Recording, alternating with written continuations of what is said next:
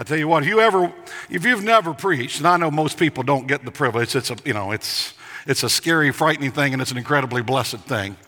But if you got to come up and preach, there's nothing like coming up when people are shouting out the name of Jesus. So uh, it gets you in a good, good place.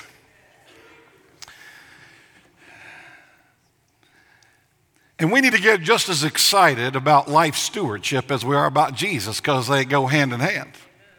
When you know Jesus, you owe him your life, and knowing how to steward that well is incredibly important. That's why we've made this our focus for this beginning of 2019. It's still early in the year. You and I still have every opportunity to set a course in following Jesus wherever and however he leads in this year ahead. And that really is the key. Still early in the year, people have said, How can I make this a, a successful year? That's how you do it. You follow Jesus wherever and however he leads. Of course, the tricky question to that for a lot of folks is well, what does that look like? How, how do you do that? I mean, if you're saying that life stewardship is about managing the various aspects of our lives, our, our time, our talents, our treasure, and we want to manage them in a way that would honor Jesus, that would imitate Jesus, and that would further the work of the kingdom of God on earth, what does that look like? How do you do that?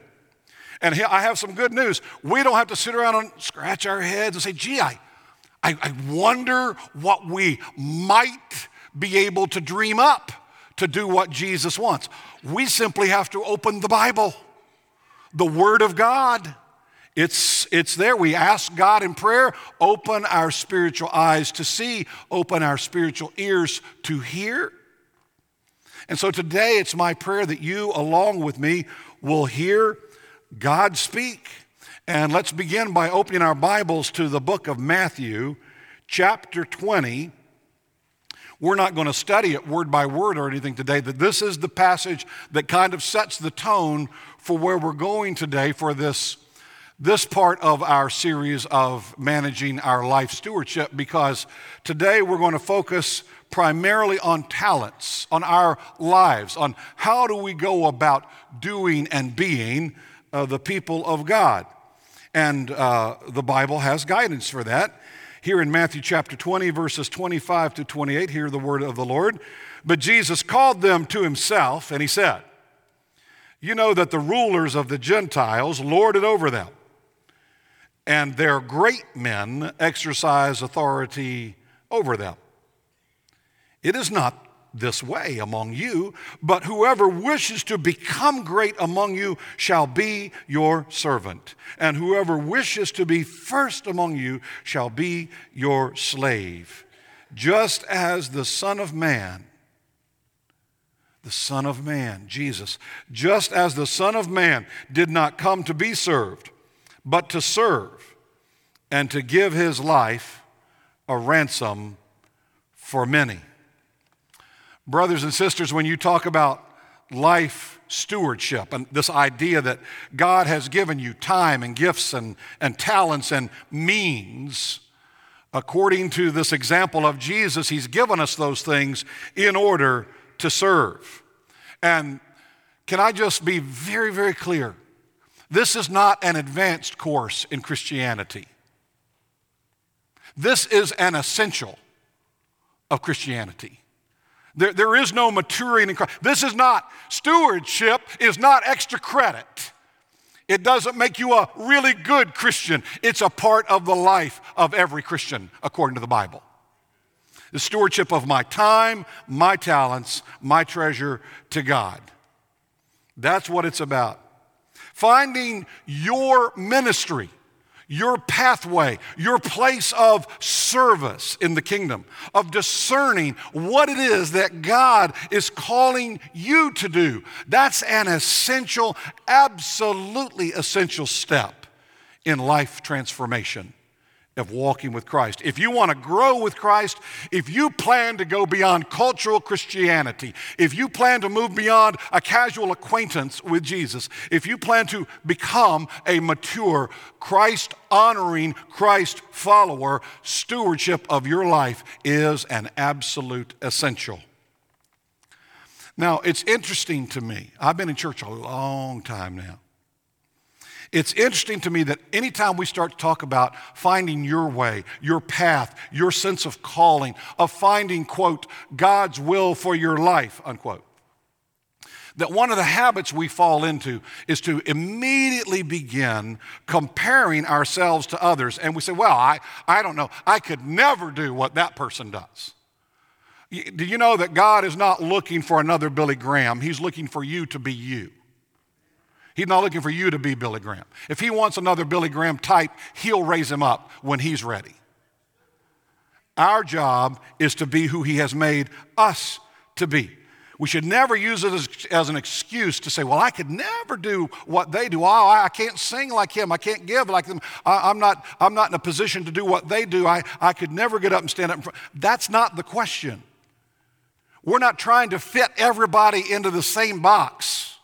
God certainly isn't. God's amazing work that He has done in creating us with such rich diversity means that we're all different. Sometimes I get, I get kind of tickled. There are days, the racial, what we call on this earth, the racial difference based on the color of our skin. I can have a whole lot more in common with somebody who has a different skin color than a lot of other white men that I know. Uh, I have nothing in common with if they if they don't love Jesus, that puts up a huge gap. doesn't make me dislike them, doesn't make me better than them. It just it creates a, a difference. Whereas if uh, a person of color, any color, any language, is somebody who loves Jesus, it doesn't take long till you begin to have a resonation, right? You begin to feel that that vibe. God does that. God has shaped us all with specific personalities and gifts and interests and abilities. He did not make us carbon copies of one another. Yet, we are all called to have the same mind, the same character, and the spirit of Christ as we follow him. That's where our similarity is to be found. Now, I, I know we've mentioned already today, we're coming up on the Super Bowl. Go Rams! Um, who said that? Uh, it's been funny. I've been watching, you can't avoid Super Bowl news, right? They give it two whole weeks. They just talk and talk and talk the thing to death. And, and this year, in the past couple of years, there's been more and more talk about the goat, right? Not, not a goat the goat, the greatest of all time. Many people believe, more than I wish, but it's Many people believe that uh, Tom Brady, the quarterback of the Patriots, based on his record of how many times he's been to the Super Bowl and how many times he's won the Super Bowl, that he may be the greatest of all time, the GOAT at the quarterback position in the NFL. And it grieves me to say it, they, they just might be right. And, and if they're not right, it might be Joe Montana, which, if you're a Rams fan, it grieves me almost as much to say that since he played for the 49ers right across the, the bay. The GOAT, the greatest of all time. That expression has kind of captured uh, my attention recently. It has sparked some conversations, not just about the sports world, but about the spiritual world, about other areas of life, and it has even inspired me to write a series of sermons based on the greatest of all time that we'll get into sometime uh, after Easter. But I was thinking about it this week because of all this talk about the greatest of all time in football, and because of this message. Because here's the thing Jesus was the greatest of all time, and he shows us how to follow him in greatness. It's interesting to me that he showed us, he didn't hide it, and yet we seem to forget it or ignore it so easily. So let's talk very quickly about the forgotten path of greatness. A couple of ideas to share with you, and here's the first one. You want to know about how what it is to be great, the greatest of all time? Well, you got to follow Jesus, and following Jesus means serving others. He said, This is how you become great. You become great by serving. And I want to give great emphasis to this because when we talk about a topic like this, a practical message about serving other people and, and how to do it, it's, it's been my observation over the years that oftentimes on the way out after a sermon like that, you get people who say, you know, oh, you know, I had not thought of that idea. Thank you for that practical advice. And, and sometimes you start pick up this hint that, well, we thank you for the practical advice. We'll look forward to next week when you're back on a spiritual topic. Okay, people, let's get this very, very clear. When it's about Jesus, when it's about the Word of God, you don't separate those things. When you do what Jesus did, it's not just practical, it's spiritual. It's all together. We need to affirm that Jesus is the way, the truth, and the life. What does that mean? He sets the course, He provides the example, He determines the content. He, that's it. it you don't separate the practical and the spiritual with Jesus. Let's get clear on who Jesus was, on the example He set and what he taught in terms of content. And that's what we're going to work on today in terms of service. And so I, have just listed in your bulletin, if you're a note taker, I've listed a few verses. We're not going to read them, but I want to show you how simple this is. In Matthew 20, we could go on and read some more, 26 to 28, he talks about how he came to serve, right? That's, he came to serve. John 13 talks about how he did serve. So uh, think about this. He came to serve, and he did serve. In John 13, you see him washing the disciples' feet. And then you get that beautiful passage in Philippians 2 where, okay, so he came to serve, he did serve, and in Philippians 2 it says, You, you, you, you have the same mind in you that was in Christ Jesus, who, although he was God, came to earth to serve. Folks, you see, the Bible doesn't separate out the practical and the spiritual, it is both and, as we like to say. You wanted to, he said, Jesus took on the very nature of a servant. That's what Philippians 2 says. That example is for us, for us as well, to come, to serve, to have the heart, to humble ourselves, to be of service, all right? Which brings me to the second thought about how to be great and what people have forgotten. If you're going to do that, then if you're going to do that, serving others means you must be serving somewhere. Is there are a lot of people who will talk and talk and talk about how important service is. But boy, when it comes time to do, they are nowhere to be found. Say it with me service is an action. Service is an action. It is a spirit, it's an attitude, but it's also an action. It's not just a vague idea. And Galatians 6 talks about how we share one another's load. It talks about how we should do good, especially within the family of faith. And so, the question I would ask you to reflect on, and you might just don't write down the answers, just write down the questions. It's something to think on. Who are you serving? Where are you serving? With what attitude are you serving? Whom are you serving? Serving others means I actually have to be serving somewhere, somehow. Now, the next line, I don't want to offend anybody, but, I, but it's amazing how, how quickly will people will forget this, and I call it the high price of ignorance. Because when you talk about service, there is, uh, in the Christian life, if you ignore service, it's a dangerous place to be. Haven't you been to so many funerals? And you think about your own, and when somebody says, the preacher, the spouse, somebody in the family, somebody from the neighborhood says, this, this person lived such a life, I know that God is welcoming them at the gates. And I know they heard these words, say it with me, well done, good and faithful servant. Now, we all, who, who doesn't want that? on their tombstone. Who doesn't want Jesus to say that as you imagine yourself meeting, and I don't know we call them the pearly gates, but you know, but when, when we get to heaven and we meet Jesus, who wants to hear, Poorly done, thou weak and ineffective servant. I mean, nobody. All right? So if we don't want to end up there, uh, we should beware of this idea that we can be ignorant about services because if we're not serving, uh, it's going to be hard for him to say, Well done, good and faithful servant. If you're not serving, you're not being a servant. There are consequences. And by the way, can I just say this? If you're here today and you are a first timer or a guest of somebody, trust me, I, I, am not speaking to you about how you are falling short. This particular passage right here is a lesson for those who already call themselves Christians who already call themselves Christ followers. For our guests and for others, it is an opportunity to understand the ministry of preaching and teaching here at Pathways, regardless of whoever's preaching on a given Sunday. And that is a 100% commitment to the faithful proclamation of the whole counsel of God, whether it makes us feel like we're getting a pat on the back or a kick in the, yeah, uh, to, to move along.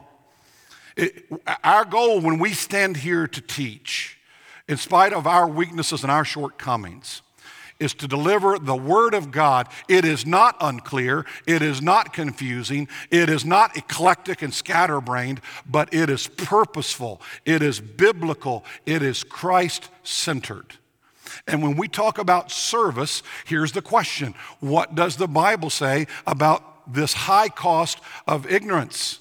Well, think about it this way, and I jotted some scriptures down for you. When you think about life stewardship, what does Ephesians 2:10 say? See, we love Ephesians 2 because it says, "For by grace you have been saved through faith. It's the gift of God, not of works, lest any man should boast." We like that. Don't you like that? Aren't you glad your salvation is not dependent on your works? We love that. Then there's verses 9 and 10 and moving on where it says, "And you have been created for good works. You are God's workmanship created unto good works. In other words, what God has done in you, God has done with a purpose and service action is important. that's why he says we are his workmanship created. Hear, hear that? Created to do that. Now, if God creates you to do something and you don't do it, that lowers the possible lowers the, the likelihood you're going to hear well done good and faithful servant because if god creates us we want to fulfill that purpose. Amen? That's what we want to do. Well then okay so how does that work? Well we know in matthew 25 there's this story there's this story about sheep and goats. And what it talks about is the different things people do. I was in prison and you visited me, or I was in prison and you did not. I was naked and you clothed me, or you did not. And he says, There are some things we do in service that matter to God. So we're created to do it, and then we are called to do it. And then I wrote down James 2 for you because James 2 teaches that any kind of faith that does not reveal its quality through good action, through good work, is a dead faith. You can say, I have faith, that I, I believe this, I believe that, but if it doesn't change how we live, the Bible, not me, the Bible questions the quality and the reality of that claimed experience. Wow, these are strong things. So that, that's a, would you not say that's a high price of ignorance? We should know. We should know that we've been created to serve, we have opportunities and callings to serve, and there's a cost to not serving. So we should be very, very aware, not be ignorant. And matter of fact, that's the very words Paul uses for what we're going to do in our next section of our message because I want to talk about where we're headed. And in 1 Corinthians 12 1, as Paul talks about how they are called and gifted and equipped to serve, here's his first sentence I would not have you ignorant, brothers and sisters. He's not being ugly. He's not calling anybody stupid. He's saying, in case you haven't heard, you need to understand just how important this is. This, this is not optional. This is not non essential. Don't be ignorant about this. That's what Paul says in the Bible which means it's inspired by the Holy Spirit and it's the Word of God to us, right? So, what does it teach us in 1 Corinthians 12? And if, if you don't get anything else today, and you get just a tickle in your ear that I need to learn more about service. Remember this passage, 1 Corinthians 12. If you go back this week and study this passage and study it well, you'll grow in your understanding of service to the Lord. All right? So in 1 Corinthians 12, Paul is really teaching Christians how to find their, their niche, how to find their place, how to use their gifts. And here's the thing that Paul wants us to understand that we are all gifted and called to serve others. I'm going to read to you a few verses from this uh, book of the Bible, 1 Corinthians chapter 12. In addition to that first verse, which seems a little brusque and in your face, I don't want you to be ignorant. But here's what he goes on to say in verse 7 To each one is given the manifestation of the Spirit for the common good. Now, he's talking to all believers. If you're a believer, he's speaking to you. Each one means you. Turn to your neighbor and say, Each one means me. Each one means me. And I'll say to them, Each one means you. Each one means you. If you're a believer in Christ, each one, that's our responsibility. I would not have you be ignorant, brothers and sisters. To each one is given the manifestation of the Spirit for the common good. What does that mean? Everybody has been given something by the Holy Spirit, and it is given not for you, it is given for you to share and serve with others. It's a very, very powerful reminder. Each one, not just the ones who are called to be preachers, not just the ones who are you know, employed uh, in religious work, but to each one, every believer is given uh, the manifestation of the Holy Spirit for the common good. For to one is given the word of wisdom through the Spirit, another the word of knowledge. And he goes on to talk about different spiritual gifts. And so he's talking about these great gifts that we're given. And, and here's what God is saying to us now. As, as we follow this passage, he says, not only is it given to everyone, he says, but uh, as I give you these, look at verses 8 and 9. He says, one is given the word of wisdom through the Spirit, and to another the word of knowledge according to the same Spirit, and to another faith by the same Spirit, and to another gifts of healing by the one Spirit. Who determines who gets what gift or gifts? Who determines how we each are? Well, the Bible says God decides who does what, who is gifted with what. That's the whole meaning of verses 11 through 18. Look at verse 11. He says, But one and the same Spirit works all these things, distributing to each one individually just as He wills. God is the one, through the Holy Spirit, giving these things to each of us, distributing. Who does the distribution? The Holy Spirit. So it's a God thing. God decides who. So if, if you're happy that you're not a preacher, thank the work of the Holy Spirit. If you're happy that you are one, don't glory in it yourself. It's a gift from God, and you just say thank you. Um, God decides who does what. And then if you're working through the note page with me, notice the next thing. And this is important. The greater the glory, the seemingly less important the role. This is interesting. I, I, in a bit, it's kind of like we, we, we think, oh, I, we'd all like to be the preacher, or we'd all like to have some glorious thing where we stand up and speak in tongues and just amaze everybody. But if you follow along with the scriptures teaching and look at verses 19 through 27, he says, if, if the body were all one member, where would the body be? But there are many members, but just one body. And the eye cannot say to the hand, I have no need of you or the head to the feet, I have no need of you. And in each of these, the understanding is these are the ones who think they are higher, speaking to those who are lower. The lower role is the what? Giving great glory to God. As a matter of fact, you see, verse 22, on the contrary, it is much truer that the members of the body, which seem to be weaker, are necessary. And those members of the body, which we deem less honorable, on these we bestow more abundant honor and our less presentable members become much more presentable, whereas our more presentable members have no need of it. But God has so composed the body, God has so brought the body together, giving more abundant honor to that member which lacked, so that there may be no division in the body, but that the members may have the same care for one another. In that God has an economy. God has a strategy. God has a plan. And He says, I don't want anybody getting the big head. What you think are these great gifts over here, what I'm doing over here, this is amazing. This person and their giftedness. Don't, don't glory in yourself, glory in what God is doing. It's a beautiful, beautiful message. Now, with that being said, understanding that we're all gifted and called to serve, and God decides who does what, and the greater the glory, what might seem to be less important the role to some people who looked on the surface, but not according to the scriptures themselves. I think it's now is when I want to get practical for a few minutes. If, if you'd ever, if you've ever thought to yourself, I, would like to be serving more, but I'm not really sure uh, how to do that. I don't know where to start. Uh, I wish I understood better what God wants me to do with my life. Then this last part of our message today is especially for you.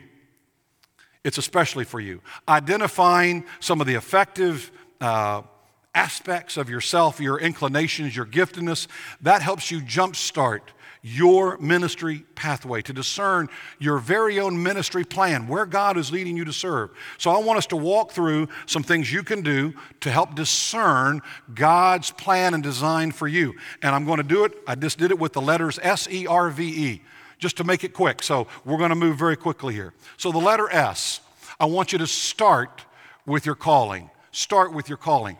And you say, well, I've never been called to be a I'm not talking about that. I'm talking about your call to Jesus. And oftentimes, the way you are called to Christ gives a glimmer, it gives an insight, it gives direction to your future avenue of service.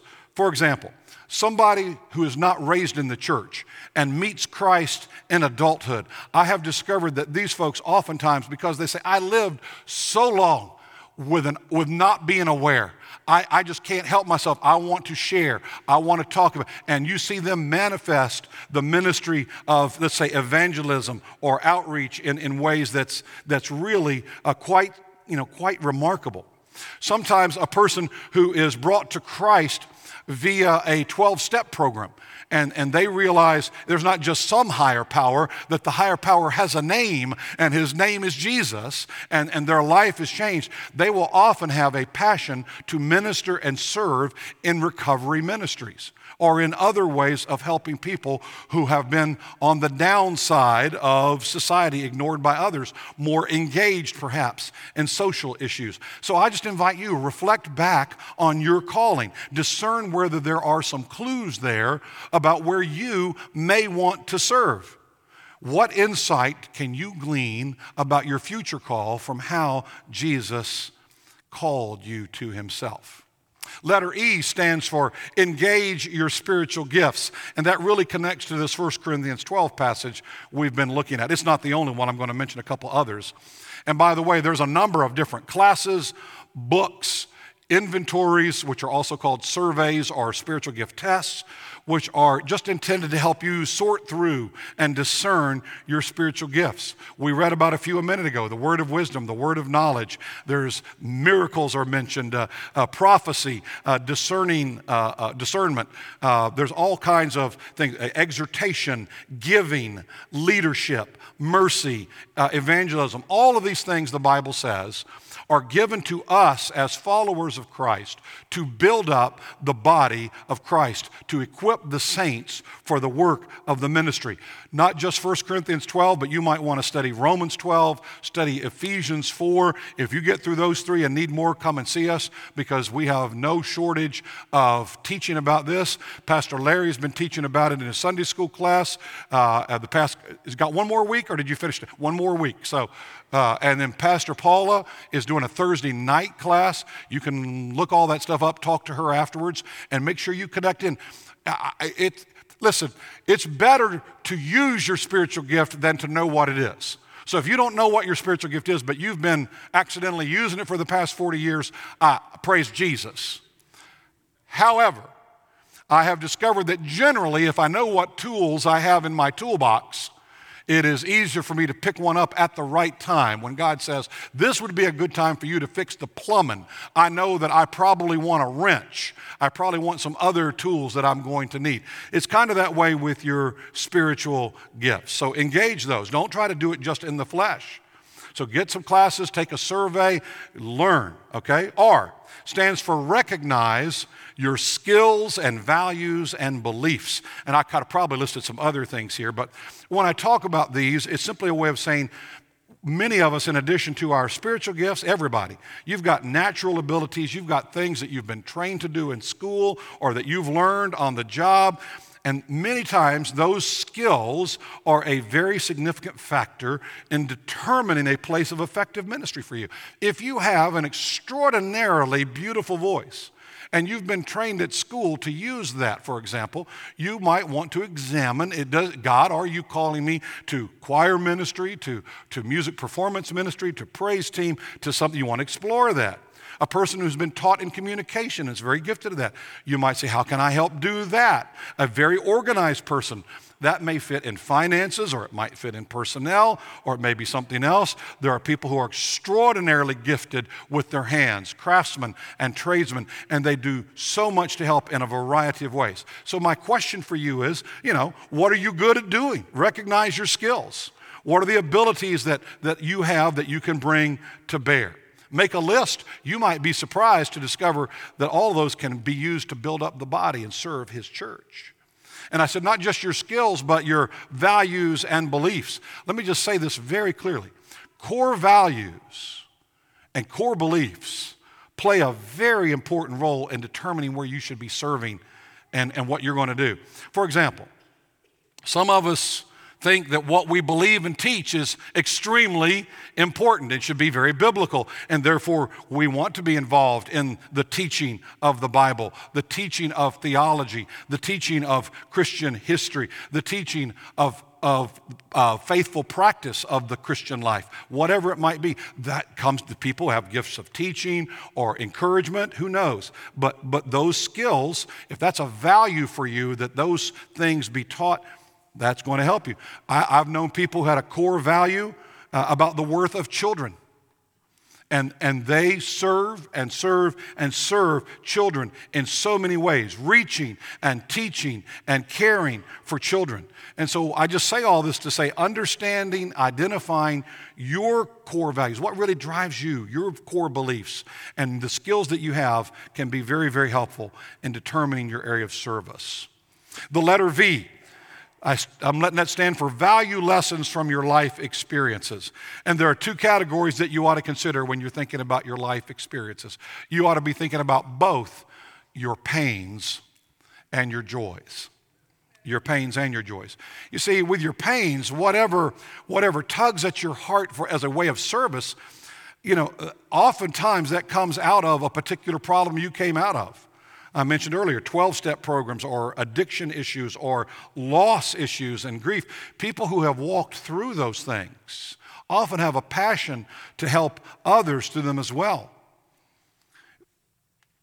Not, not so you put your pain and anguish on display to somehow lift up yourself, but a lot of people don't want to hear too much from you unless they know that you have walked in some version of their shoes.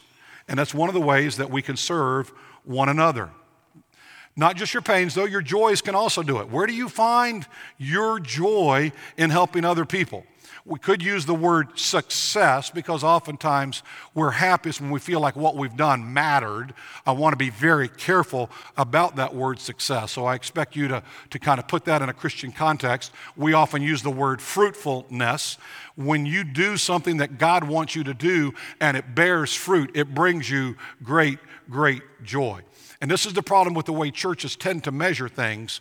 To give you a little insight, Churches are highly focused on nickels and noses, money and people for attendance numbers, for budget numbers. And, and it's not that those things don't matter, all they do. God God does things through, through money and God does things through people. So nickels and noses matter, but when they're the only things that we're worried about measuring, I got to just remind you of this. When Jesus was at the peak of his ministry, what does the Bible say about his net worth?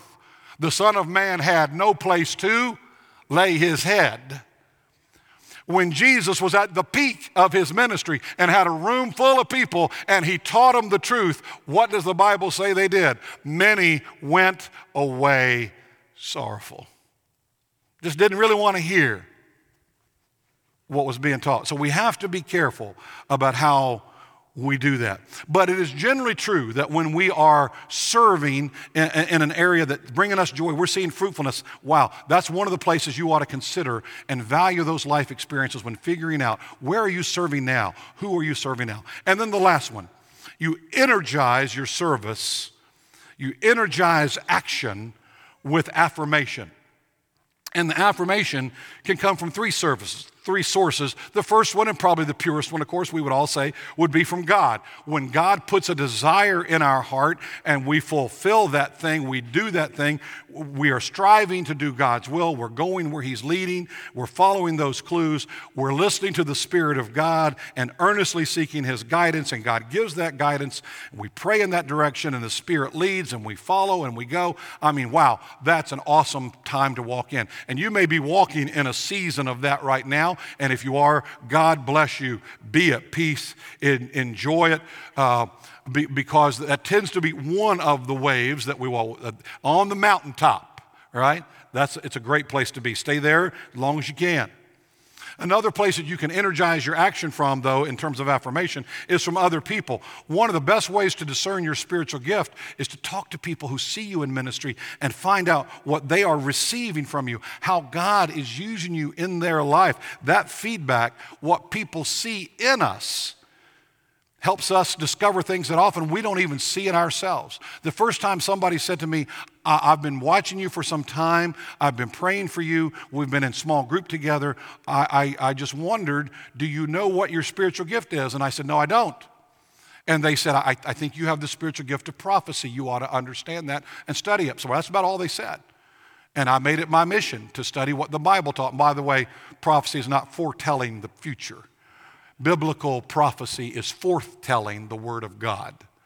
And oddly enough, when they said that to me at the age of 16, they were dead on to the calling that God had for me. I didn't see it in myself. Farthest thing from my mind at that particular point in time. So it's important. Listen to feedback from others, especially if they're giving you feedback on how you are ministering to them spiritually. I don't just mean them saying, Oh, I really loved your song. I, want you to hear them say, you know, when you sang, this is what I received from God. Now that that's ministry.